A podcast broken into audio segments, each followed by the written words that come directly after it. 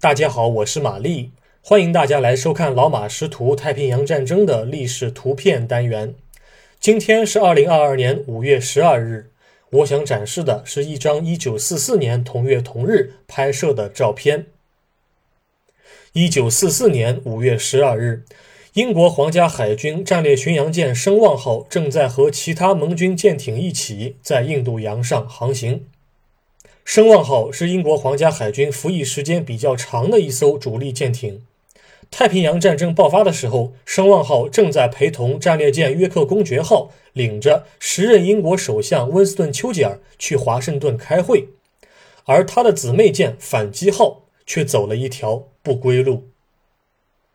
1941年12月7日，日本联合舰队偷袭珍珠港，英国皇家海军派遣的 Z 舰队在3天之后惨遭日军航空兵的屠杀，战列舰威尔士亲王号和战列巡洋舰反击号被日军击沉。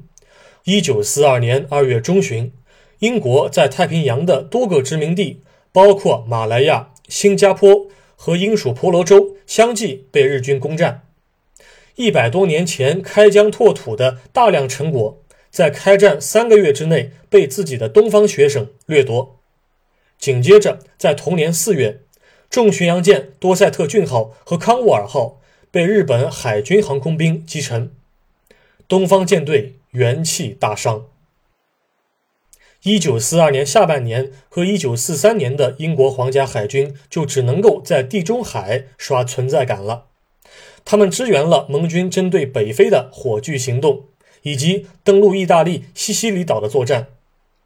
当盟军地面部队在南欧站稳脚跟后，英国东方舰队的力量也逐渐开始恢复，尝试返回自己的远东地区。但这个时候，美国海军却在短短的几年内成为了主人。海军上将欧内斯特金希望英国东方舰队在印度洋发挥作用，牵制日军，以帮助美军完成在新几内亚的进攻行动。英国人只能照做了。他们和美国海军第58特遣舰队第5支队会合，给航空母舰萨拉托加号护航。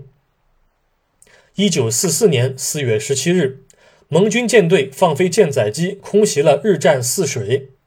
2天后，轰炸机前往苏门答腊北部，空袭了日占沙皇。